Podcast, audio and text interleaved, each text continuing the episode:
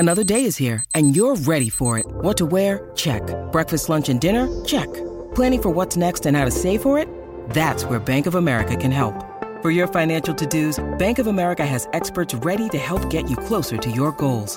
Get started at one of our local financial centers or 24/7 in our mobile banking app. Find a location near you at bankofamerica.com/talktous. What would you like the power to do? Mobile banking requires downloading the app and is only available for select devices. Message and data rates may apply. Bank of America N.A. member FDIC. When you need mealtime inspiration, it's worth shopping Kroger, where you'll find over 30,000 mouthwatering choices that excite your inner foodie. And no matter what tasty choice you make, you'll enjoy our everyday low prices, plus extra ways to save, like digital coupons worth over $600 each week. You can also save up to $1 off per gallon at the pump with fuel points. More savings and more inspiring flavors make shopping Kroger worth it every time. Kroger, fresh for everyone. Fuel restrictions apply. Get it? The Bert Show. All right, Cassie wants, I guess it's a little bit of a PSA because this is Girl Scout cookie time, right? Yeah. In fact, I was getting my hair cut the other day and a woman comes up to me. She's like, hey, I know you're from The Bert Show and I know you're a sucker.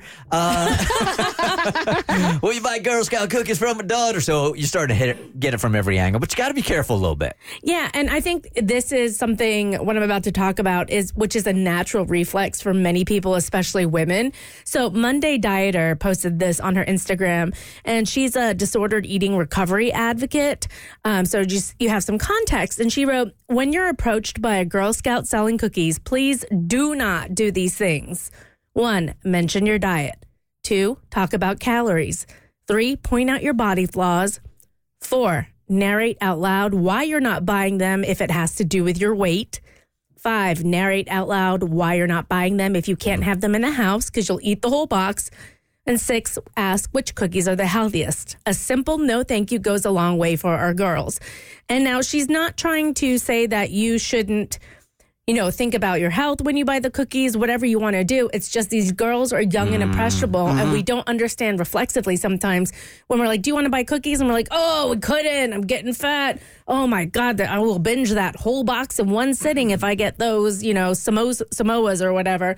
And for you, it's an offhanded comment, and it's become so normal for us to sort of do that. And it's almost a protective measure sometimes, too, I think. So nobody else can attack us if we address it first. But for an impressionable young girl, that sinks in, and it sends the message that the cookies are bad. It'll make you fat, and that's bad. Like, let their parents handle the health talks with them. Yeah, somebody's going to mess them up. Let it be their parents. Exactly. Not you guys. Well, I'm not trying to advocate and say, let them eat all the cookies, because I can see those DMs coming in. I'm in my head about it. But just saying, watch your body talk. And you should really do this around any kid in general. And it's so reflexive. I've had to have conversations with my family when they come and visit.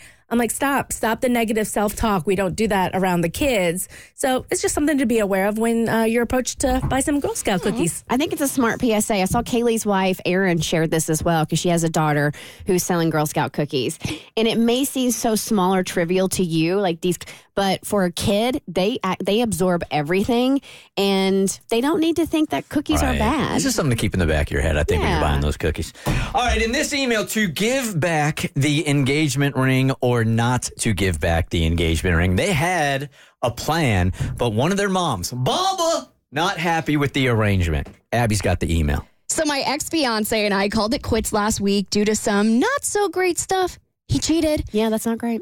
Now that we have broken up, there's this whole thing with the engagement ring. First, I should give you a bit of history. He and I have been together for 4 years. He moved in with me very early on in our relationship.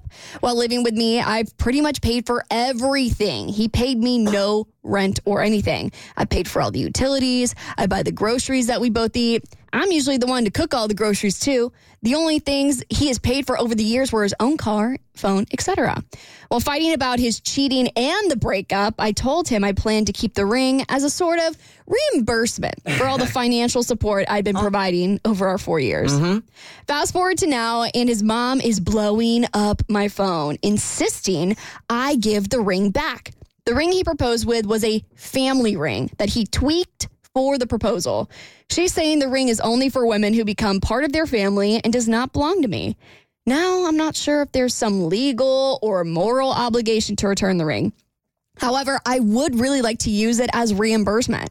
What do you guys think? Do I have to give it back or can I keep it? All right, this is my idea. Maybe it is an heirloom that was tweaked, or maybe mom's could be lying because, you know, sometimes people don't tell the truth to get what they want. So regardless, if you have the time over the weekend, tally up the expenses. So go through and figure out how much rent he would have paid, right? Try to figure out like some utilities.